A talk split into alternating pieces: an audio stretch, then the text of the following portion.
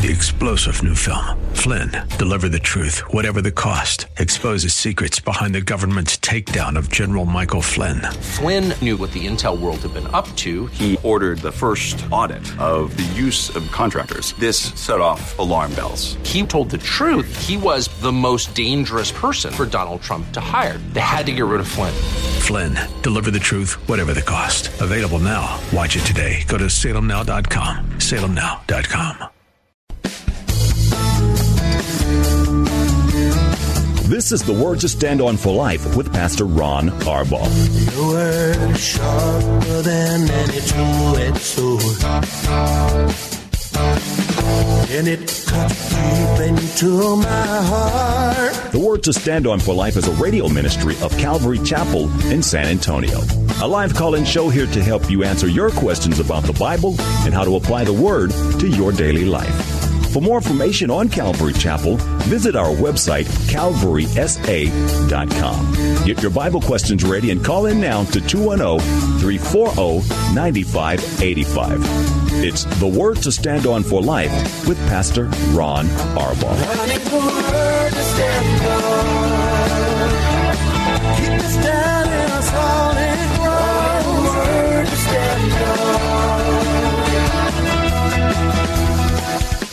Welcome to the show. It's the Wednesday edition of the Word to Stand On for Life. I'm Pastor Ron Arbaugh from Calvary Chapel in San Antonio, Texas. And every weekday we're here at 4 o'clock on AM 630 The Word to take your phone calls and answer your Bible questions, anything on your heart or mind, uh, Bible questions, life questions, uh, what we believe and why we believe it. I'll do the best I can to answer your questions. You need only to call us. You can dial 210 340 9585. That's 340 9585. If you're outside the local San Antonio area, you can call us toll free at 877 630 KSLR. That's 630 5757. You can email questions to us by emailing questions at calvarysa.com. Uh, or you can send them in via our free Calvary Chapel mobile app. If you're driving in your car, the safest way to call is use the free KSLR mobile app. Um, hit the call now banner. That's the only thing you have to do, and then you can use your hands-free feature, and you'll be connected directly to our studio producer. Our main number, one more time, is 210-340-9585. Well, because tonight is Wednesday, I'm going to be teaching uh, Isaiah tonight in our Old Testament study, chapters 38 and 39 lots of important stuff there for us as as we consider um, the value of second chances. So I'm going to talk about tonight. And then tomorrow, of course, Paula will be live in the studio with me on the Date Day show. Uh, ladies, it's a day for you in particular. Uh, if you need any encouragement or uh, anything that Paula's dealt with or is going through can help you, uh, tomorrow is the day to do that. So that's our date day edition tomorrow. Let me get right to some questions that have been sent in. Uh, here is the first one from our email inbox from Chip. He said, Would you please explain Acts 21, verse 4? It says, Through the Spirit they urged Paul not to go on to Jerusalem. Was the Lord testing Paul? Chip's hard question because we, we don't know. The motive uh, isn't given to us there. It certainly was a test. I personally don't think it was a test uh, from God. And it's a curious, curious um, turn of events there. Uh, Paul knows that he's supposed to go to Jerusalem. The Lord has made it really, really clear. But it's always true that when we set our hearts on serving the Lord, when we're committed to doing what he's asked us to do, then there's always going to be tests and trials. Again, the tests may be from God, but most often they're not from God.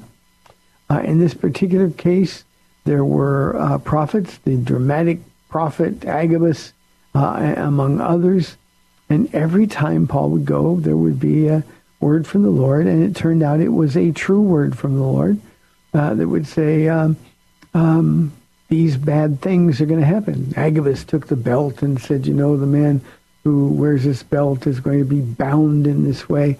Um, now, I, I, personally think, and this is my opinion, I think the prophets of the New Testament who delivered those warnings to Paul were right about the content, but wrong in their interpretation. Now, let me explain. Most of us would think, you know, if if uh, the Lord told me to do something, or I think the Lord told me to do something, and then somebody else came along and said, but if you go there, you're going to die, or you're going to be in real trouble. Uh, I think our interpretation would be, don't go. And I think that's what the, the prophets that approached the Apostle Paul uh, in in every city. Um, I think that's what they were doing. I think they were just saying, no, the, the Lord gave me a word, and this word is that you're going to have trouble. They're going to arrest you, and they're going to put you in jail, and your life is going to be at risk. And Paul gets to the place where he has to say to them, look, I know what people are saying, but you're breaking my heart. I'm ready not only to go to Jerusalem, but to die there if that's what's necessary. So the idea there is that Paul was going to go based on his knowledge that the Lord spoke to him. And the fact that others were using um, their, their visions or their words from God to sort of try to change Paul's mind is something that they probably overstepped in. I think we have too many times, Chip, uh, a tendency to to uh, expect that, well, if God's with me on this, if God wants me to go, then everything's going to be okay. And that's not true. So I think the Lord intended to warn Paul about the hardships and trials. But the don't go part of those prophecies, I think, was the prophets overstepping. You know, this is one of those places where the Apostle Paul does his best Jesus impersonation. In Isaiah chapter 50, we're told that Jesus set his face as flint to go to Jerusalem. In other words, my, my face is rock light. I'm not going to move off of this journey that, that my father has asked me to take. Well, in Paul's case, from a worldly perspective, it certainly would have been easier had he not gone. We certainly would have understood if he would have kind of got alone and said, you know, I'm just not sure if, if God sent these prophets to tell me that I'm in danger well, then maybe I shouldn't go. Maybe I didn't hear right. But you see, Paul knew. And he wasn't going to be dissuaded no matter what. Later, when the Ephesian elders say goodbye to him and they're crying, most of all because what Paul said, they will never see him again. They gave up trying to persuade him not to go when they saw that he wouldn't be moved, that he wouldn't change his mind. I think personally, Chip, this is a great, great example of faith in action. I think anytime that we do something that puts our lives in danger, but we're doing it knowing that this is what God called us to do, I think obviously that takes great faith. Think about today, and let me end with this, Chip, on this particular question. Think about the, the people that go into uh, foreign mission fields now. It was just uh, oh, I don't know, six months ago or so, we had a missionary uh, who was murdered in a foreign country, and it made news all over the world. Uh, his name escapes me for the moment, but um, you know, he understood. He didn't want to die. He wasn't looking forward to dying. He wasn't being foolishly risky. But he knew that that's where God wanted him to be. And since we are servants of the Most High God, he gets to make those calls and we don't. So I think Paul was just demonstrating not only great faith, but I think he was demonstrating amazing courage as well. 340-9585 for your live calls and questions. Here's a question from Manuel. Why did Jesus tell people not to tell who he was or about the miracles that he did? you know, Manuel, it would seem to us to make sense that Jesus would want everybody to know who he was and and and uh, about the miracles he did. It seemed sort of to advance his ministry, and the crowds would get bigger and bigger. But Jesus said uh, repeatedly, "Tell no one what I've done for you." And the reason is simple: Jesus was on a schedule, and it wasn't yet time for him to be revealed.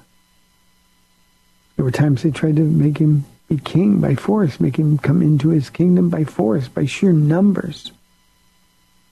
And the result was he refused to be manipulated. Jesus had a time schedule. We don't often think about that, but we know that the day that Jesus was um, revealed for the very first time in Jerusalem as the Christ, the Messiah, we call it Palm Sunday or Triumphal Entry Sunday.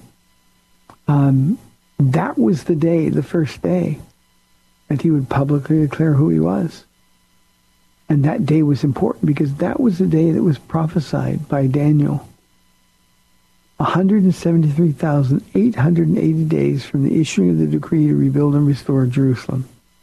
That's the day that Jesus had to come into town and accept his praise as the Christ, the Messiah. Had he been one day earlier or one day later, it wouldn't have been him. It wouldn't have been perfect fulfilled prophecy. And Jesus would always look for that time. He would say often, Manuel, mine hour has not yet come. And so every day of Jesus' life, now I think about it this way, Manuel, I'm a little weird, so don't misunderstand, but every day that Jesus was alive, from the time he was born in the, in the manger, every day he began a journey to get to that place we call Calvary. Every day. And there was a divine appointment. It had to be kept. There were no alternatives. And so when people wanted to take him by force to make him king, or when they they they were going to spread the news. One of the things you remember, Manuel, is that most of the people, when he told them not to tell, they told anyway.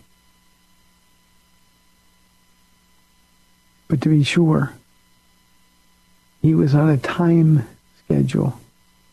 And at just the right time, Christ died for sinners. At just the right time. So that's why, Emmanuel, thank you very, very much. Here's a question from Isaiah. He says, I want to know if repentance is an essential part of justification. Uh, Isaiah, it is. Um, uh, repentance uh, precedes justification. We, we don't get saved until we acknowledge first that we're sinners, that we need to be rescued from our sin, that Jesus is that man. We cry out in faith. And the moment Jesus comes to live in us in the person of the Holy Spirit, that's when we're born again. And that's when we are justified. Now, let me give the audience just a very quick, uh, easy way to remember what justification is all about. Justification, think of it as just as if I'd never sinned. And when Jesus died and we received him as our Lord and Savior, we were to God just as if we'd never sinned. He who knew no sin became sin that we might become the righteousness of God. And that righteousness is a perfect righteousness. And it was freely given to each and every one of us. So repentance is not only an essential part, but it actually precedes the justification part. Now, let me share something. I heard a young woman um, say just yesterday, in fact, I was listening to a teaching on the internet. And this is a woman who's uh, a young woman who's come out of a uh, lifestyle of, of lesbianism, uh, has been a powerful advocate for the Lord uh, since then. Uh, but she she basically said, if you meet Jesus, if you're really saved, repentance is impulsive. Isn't that a great definition, great description? If you really meet him, if you look into the eyes of holiness, if you figuratively look at that beautiful face, then we're moved to impulsive repentance. It's not something we have to think about. It's not something like, well, you know, he looks pretty mad. Maybe I better straighten up. The encounter that each of us has with Jesus changes us to such a degree that repentance is instinctive. Repentance, we know, is the first word of the gospel. It was the first word of John the Baptist's message, the first word of Jesus' message, the first word Peter's messages, and Paul's. Repent. The kingdom of God is near, the kingdom of God is at hand. And repentance is required. Now, one final thought on this, Isaiah. Repentance means simply turning around where you are and going in the other direction. So if you're walking away from Jesus and somehow in walking away from Jesus, this is exactly what happened to me 28 years ago. As you're walking away from Jesus, you turn around, he's going to be right there. And when you surrender to him, when you say, Jesus, I'm that sinner, please forgive me. At that moment, repentance then is instinctive, impulsive. And we don't have a choice. That's what being in the presence of pure holiness does to us. And i Isaiah, that's the reason I tell people here at Calvary Chapel all the time, if you've met my Jesus, you're different than you used to be. You cannot stay the same. We can come to Jesus the way we are, but we can't meet him and stay the way we are. It is a practical, spiritual, a physical impossibility. Because when God the Holy Spirit comes and resides in you, remember his first name is holy, and we desire the holy things of God. Now, we're talking about justification.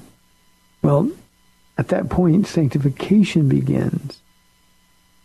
And that's the process of being made more like Jesus every single day. The more you're with him, the more like him you are. If you talk to him today, you spend time with him today, if you're in your word today, learning about him, well, tomorrow you're going to be more like him than you were the day before. And our lives as Christians should be continually changing in the likeness of our Jesus. Who and what we spend time with matters and Jesus meeting him. If you meet him, then you're different. You've changed. Good question, Isaiah. Thank you very, very much. Here is a difficult question from Veronica. How should we view Christian blogs committed to exposing corruption in the church? Uh, Veronica, a couple things. I'm going to take a little bit of time with this because I think it's so important with the explosion of information, the access to information that we have these days. As Christians, each and every one of us, we have to decide what is the most edifying way to spend our time. And there are, as you noted, tons and tons of Christian blogs that seem to be hell-bent on exposing other people's sins. You know, there's some people that just wired for justice. And they're going to go on their crusade the problem is that that calling, if it is indeed a calling from God, I'm not sure that it is. But if it is indeed a calling from God, that calling requires us to respond like Jesus would. And can you imagine Jesus responding to one of his own by calling them names, by exposing their hidden sins, or at least their perceived hidden sins? And here's the problem, Veronica, with these Christian blogs. They need readers, and to get readers, they need to have more interesting stories, clickbait. And I've just never been able to justify in my own mind why it's anybody's business what happens in a church in another continent or in another state when, when we've got our own sins to deal with every single day. Uh, I have read and read occasionally some of those blogs, and it just seems like they're trying to get more and more sensational. They're trying to get more and more well known. They're trying to increase their readership. And they're violating the rest of the Word of God in the process. Now, I think, Veronica, two things. One, I think that corruption inside the church needs to be exposed. I tell our church all the time, if I get goofy or if I get caught in sin, um, uh, get me out of here. I'm no longer worthy to be your pastor.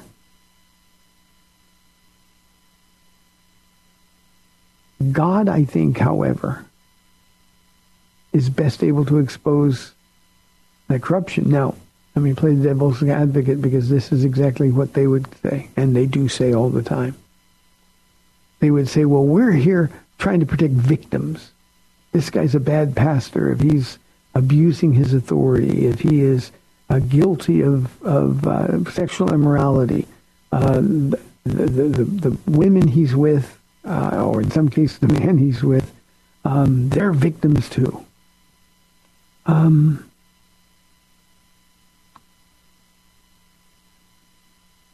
Paul says in 1 Corinthians 13 that we can know all things, we can do all things. We can unravel the deep mysteries of God. If we can do that but have not love, then all we're doing is making noise. And Veronica, I think they're making a lot of noise. I'm not sure that their motives are pure. They can, and I'm sure they are personally convinced that this self-righteous crusade they're on is important. Let me say it this way. I don't think anyone has the right to write about or expose somebody else they haven't prayed for from a heart filled with the love of Christ. Now here's the other side of this, and I'll stop with this. As a Christian, we have to be careful what we expose ourselves to if all day I read uh, horrible stories of pastoral abuse, it would bum me out. we should be bummed out by stories of abuse. Don't misunderstand, please. But do we want to spend our time with Jesus or do we want to spend our time with those accusations? I know those kind of accusations sort of whet the appetite of our flesh truthfully, our human nature is that we all like gossip. We want to hear something bad, especially if someone appears to be a Christian, you find out something bad, we've got to know the rest of the story. I don't think that's an admirable quality. So I would drastically limit my, my exposure to those Christian blogs. Uh, I haven't read very many Christian blogs that I thought were edifying or that I thought added much to my walk with Jesus. I don't need to privately stew over something someone is doing in New York or in in um, Wisconsin or some other place. And if I do, I need to pray for those people. You know, Paul said that we're no longer to fight with worldly weapons. And this to me feels like a worldly weapon. Our battle is spiritual. Our weapons have to be spiritual. And one of the weapons that we're given in instruction about spiritual warfare is to pray continually in the Spirit. And you're not praying in the Spirit if you're not praying in love. So I think, Veronica, that's the best I can do on that. It is concerning to me. In my spirit, I would want to be exposed if I was guilty of sin. Certainly not in my flesh, but I think there's times when a patient God times when we exhaust his patience. And he's going to shout from the rooftops. That's not through a Christian blog. God will expose our sins. Our sin numbers says will find us out. And I think we need to be able to do that. I said that'd be the last thing, but one final thought here. For Christians who are in a church, or there's gossip going around about somebody important, your pastor or somebody else in church. We need to be super, super careful not to repeat lies. We don't want to be cynics, always willing to believe the worst. In fact, love always trusts. I translate that at times, love believes the best. So to give them their fair shake I am certain that most of those women, I'm going to say that because most of the blogs that deal with abuse. Most of them are written by women. Most of those who deal with sexual abuse, the overwhelming majority of them are written by women. Um, I think those women need to learn to trust the Lord to deal with this church. It's not our job. There's no spiritual gift of watchdog ministry. And every time we're looking out, the enemy is going to try to destroy us because that's not the Holy Spirit, it's the unholy Spirit. And no matter how right they think, no matter how righteous they think their cause, none of us have the excuse to misbehave or misrepresent Jesus in the process. So, Veronica, thanks for the question. I hope that makes sense. It is one of the issues that 10 years ago, 15 years ago, 20 years ago, we never had to deal with. Hey, we've got 30 minutes left in the program. 340-9585 for your live calls. Phones have been quiet. 340-9585. We'll be back in two minutes.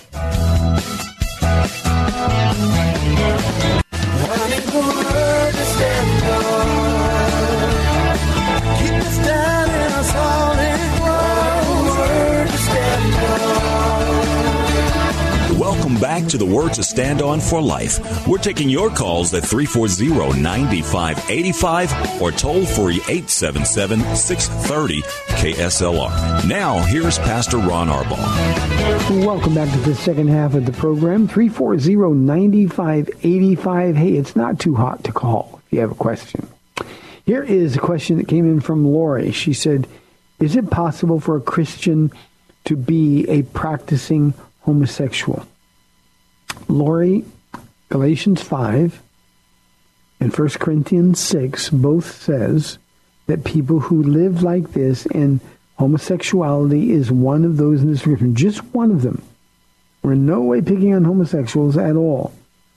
But the Bible says that people who live like that, if that's a characteristic of their life, if that's a lifestyle, not an occasional mess up that they repent over, that they're heartbroken because they did it, but if it's a, a lifestyle, in other words, the, the professing Christian who says, well, God made me this way, so I, I know I'm going to be okay. Um, that's to misunderstand the heart of God. It's to trample on the grace that God has given us. So those who identify as gay Christians and live in their sin are not really Christians at all. You see, being a Christian is more than what we say, much more than what we say. Being a Christian is who we are. Remember uh, the, the, the, response I that repentance is impulsive um, um, when you meet Jesus. If these men and women met Jesus, they really know him, then they couldn't continue in a lifestyle like this. It's that simple. Now, I realize all of the social ramifications. I realize how unpopular it is to say those things.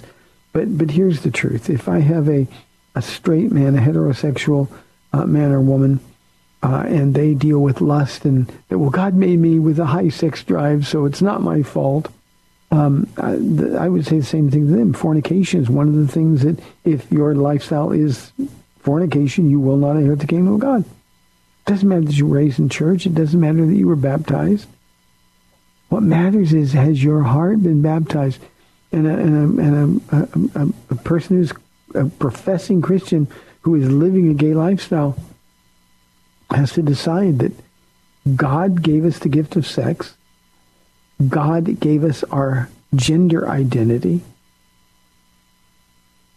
And we have to decide do we want to satisfy our flesh or do we want to please God?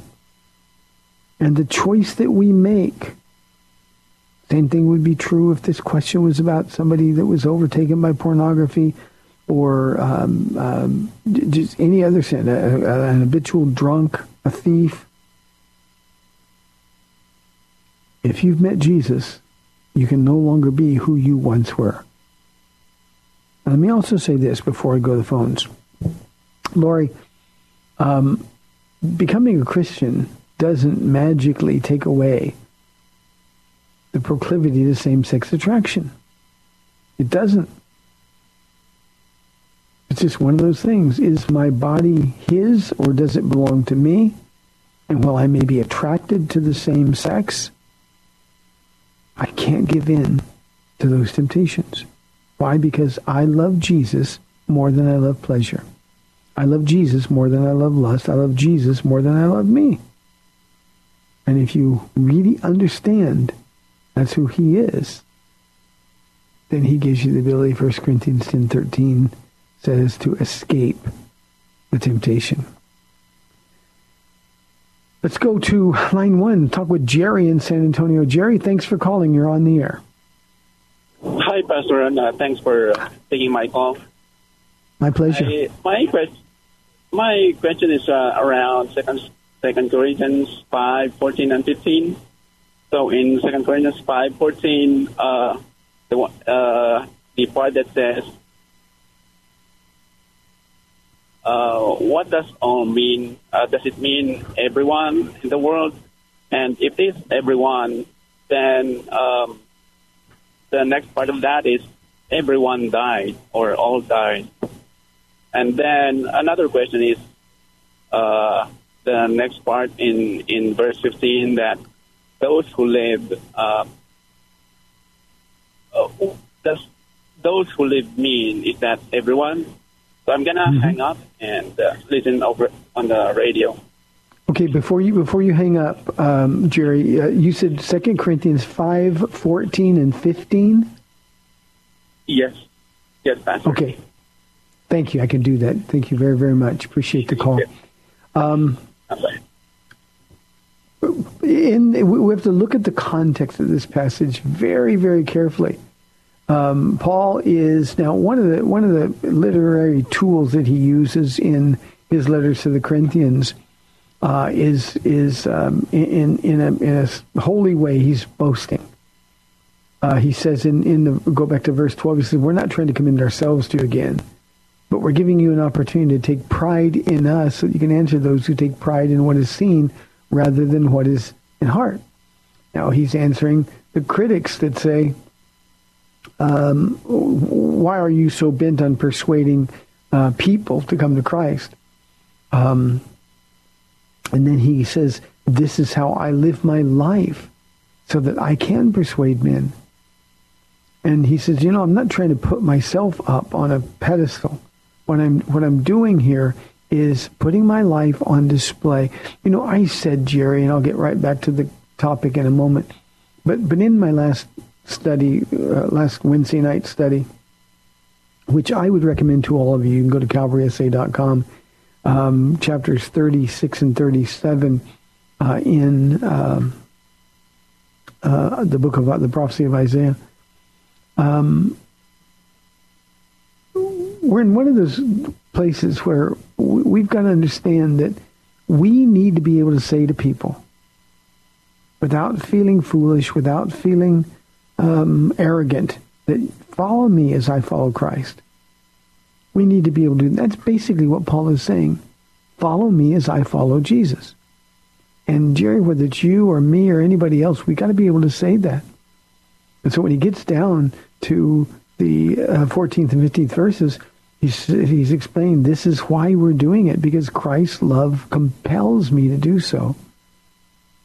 Why? Because I'm convinced that one died for all. That doesn't mean that every person is going to go to heaven. It means that he died. His death was efficacious for all people, but it wasn't efficient for all people. It was efficacious in that all we had to do is choose. Paul said, I'm doing that for you. Uh, and then in verse 15, he says, and since he died for all, that those who live, and those who live is a reference, Jerry, to those who accept Jesus Christ as their Lord and Savior. And he says the result of all of this is a changed life, that those who live should no longer live for themselves, but for him who died for them and was raised again. In other words, we don't live for our own pleasure anymore. We don't live for um, um, personal success or personal satisfaction. Instead, we live for Jesus Christ. Now, as you know, Jerry, we're going to go down a couple verses, and this is sort of the the summary of the whole first part of 2 Corinthians 5. He says in the 17th verse, Therefore, if anyone's in Christ, he's a new creation. The old is gone, and the new has come. And so that's what he's saying. Look, Christ died for all, but those who live for him are the ones for whom his death is efficient. And then he says, here's how you know who's who. Those who live no longer live for themselves, but live for him. If we're sold out for Jesus, Jerry, then we're new creations. So I hope that answers your question, Jerry. Thank you very, very much.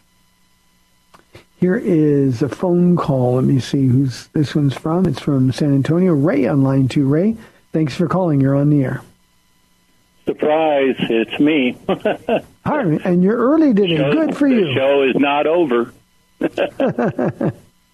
um, going back to just before the break, the subject, and it and it stirred my interest as far as, and, and I don't know exactly how to present this, but uh, the the circumstance of this really probably could be very universal. For instance, if a guy was at work and there was this person that they encountered all the time, and it was not uh, fortuitous for the guy to just quit the job and leave or whatever. But um, if if if this this person uh, feeling he is a Christian and trying to you know get along, but he encounters this other side of a person who is just contentious, insistent,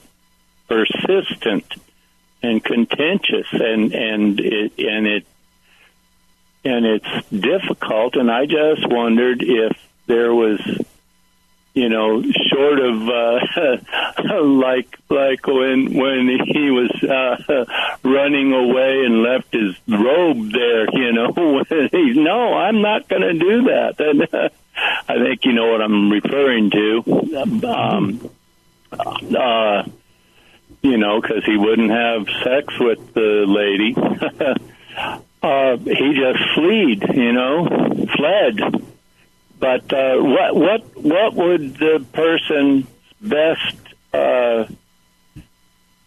way to uh, resolve or or not enter into the contention, uh, you know, and and in a in a kind way, but if you know if the the if it was just like uh, that bounces off of me and back to you kind of deal, you know. I mean, all kinds of little quips and stuff. I mean, how how does a how does a person best deal with that kind of a situation? And I'm going to listen on the on the radio.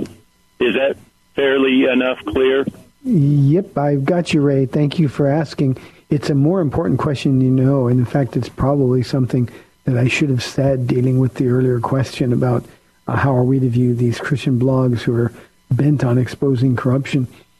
Um, for those of you who don't know, if you were didn't understand uh, where Ray was going, he was talking about Joseph running away from Potiphar's wife. Um, uh, Joseph, I cannot do this thing and sin against God. Well, in the same way, we have to view the sin that tempts us in our lives. And so what we've got to do is protect our walk with Jesus and protect our hearts from being attackable by Satan. And when we start hanging around sin, when we start engaging in gossip, or when we start engaging in things that aren't edifying, well, then the enemy is going to be there. Peter says he's like a roaring lion prowling around, waiting for that moment to devour. And we're going to give him that moment.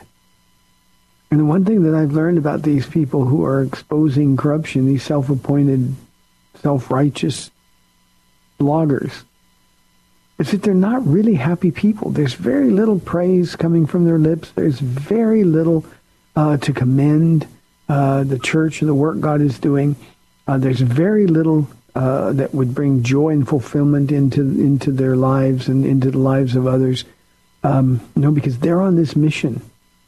And they may think it's a mission from God, but I promise you it isn't. Uh, let me explain the, the, the, why I think this question is so important. The Bible says, uh, beginning in chapter 12 of Hebrews. Now, remember there's no chapter and verse breaks in the original manuscripts. And we do that to make it convenient to find things. And some of those chapter breaks aren't very good. And chapter 11, what we call the Hebrews Hall of Faith, and we have all of these wonderful, wonderful examples of men and women who stood against the flow of the world that they lived in. They stood for God when it might cost them everything, including their lives. In fact, in tonight's study, I'm going to be talking briefly about uh, Manasseh, who is a, the, the, son of Hezekiah. Uh, our story tonight is about Hezekiah and, and, and being near death, and God says uh, through Isaiah, "You're going to die," and then uh, uh, Hezekiah turns around and prays, and God hears his prayers, sees that his heart is repentant, and then he sends Isaiah right back and says, okay, tell him I'm going to give him 15 more years to live. Well, those 15 years. His son Manasseh, who, by the way, would reign for 54 years, proved to be the most evil and wicked king that ever reigned on any throne in Israel.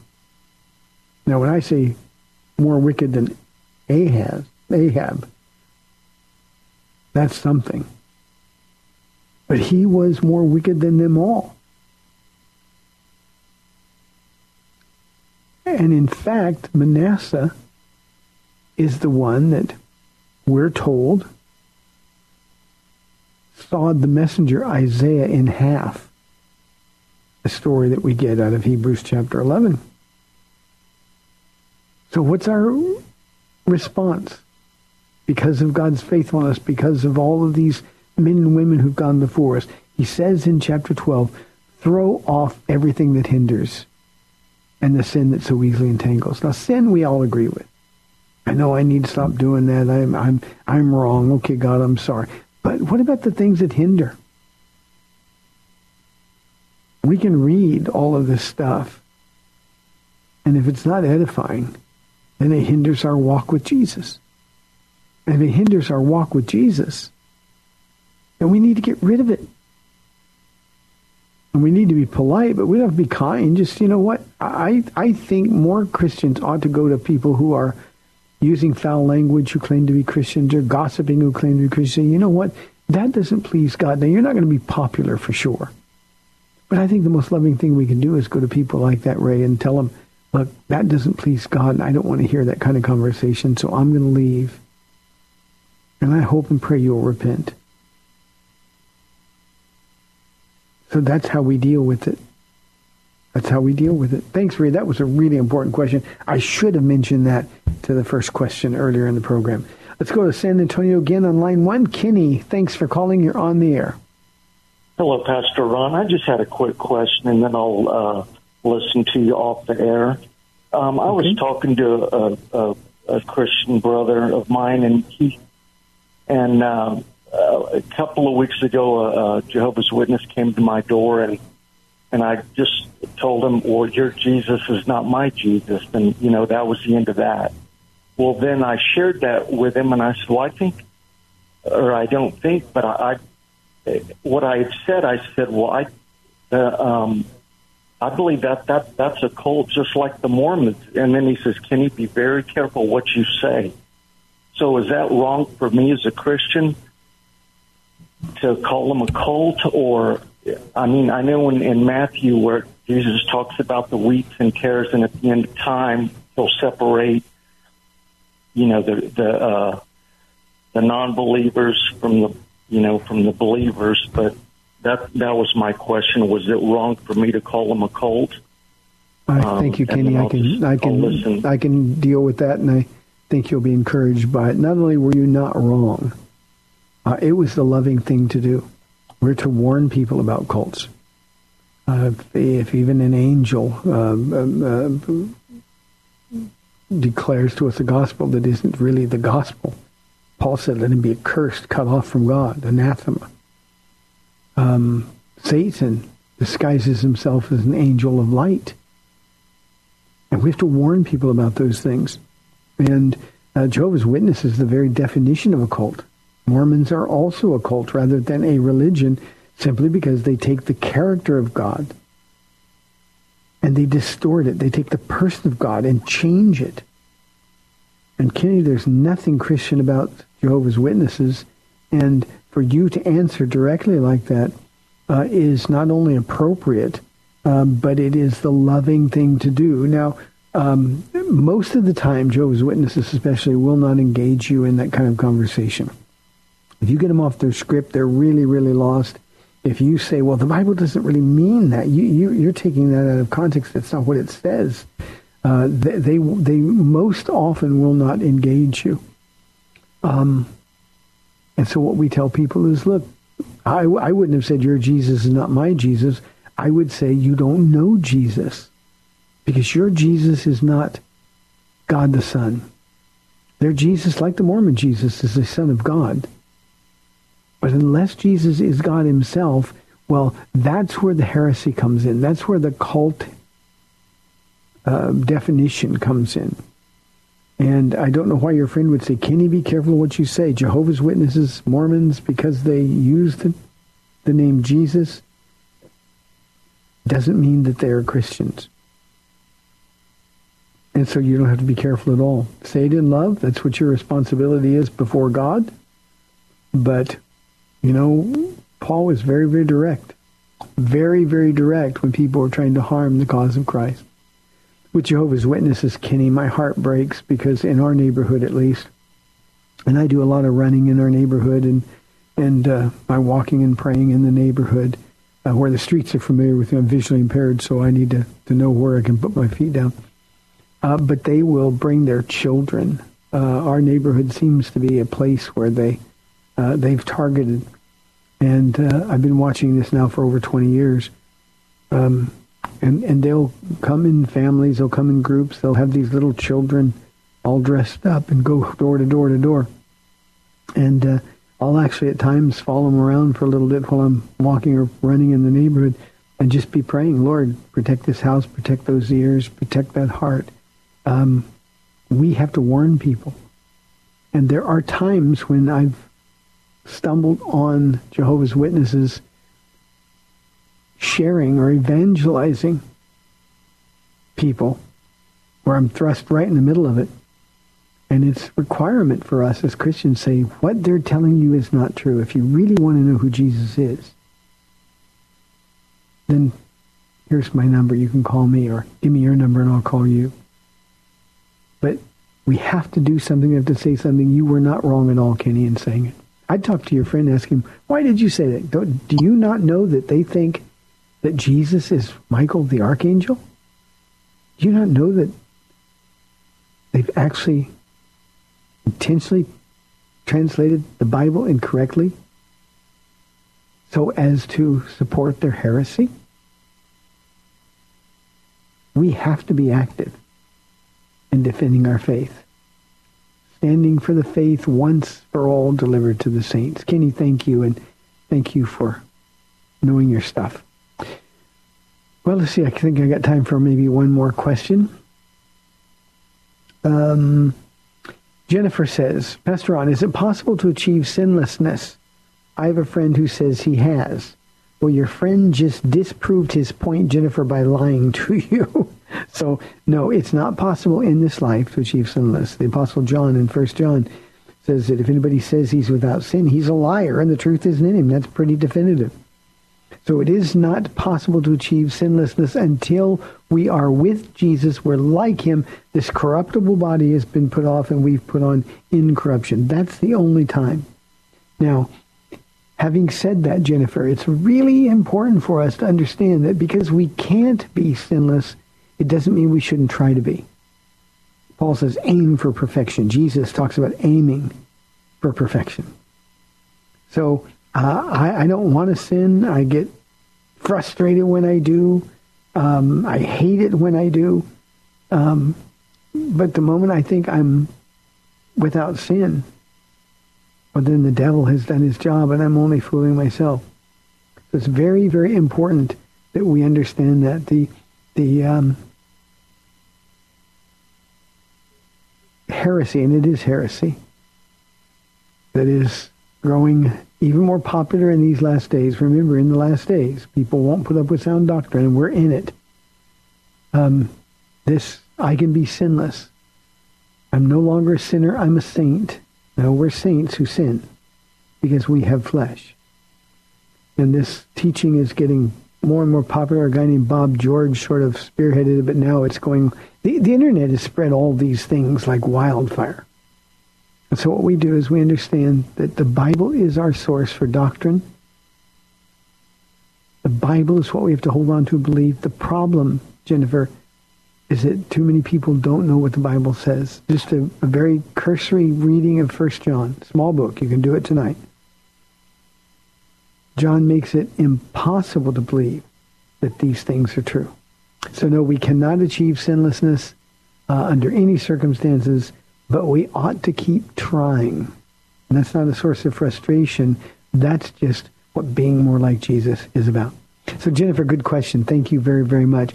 Let me remind you tonight that we have a Bible study here, Isaiah chapter 38 and 39, loaded with important practical application for believers.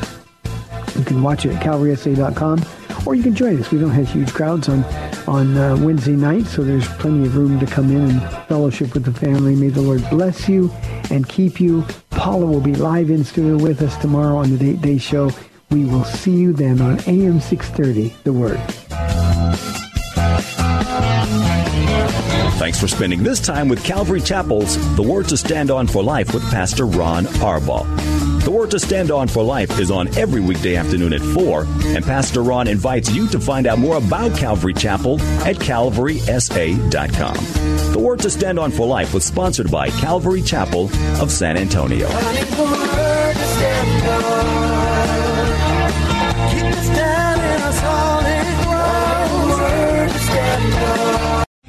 Three star general Michael J. Flynn, head of the Pentagon Intelligence Agency, knew all the government's dirty secrets. He was one of the most respected generals in the military. Flynn knew what the intel world had been up to. He understood its funding. He ordered the first audit of the use of contractors. This set off alarm bells.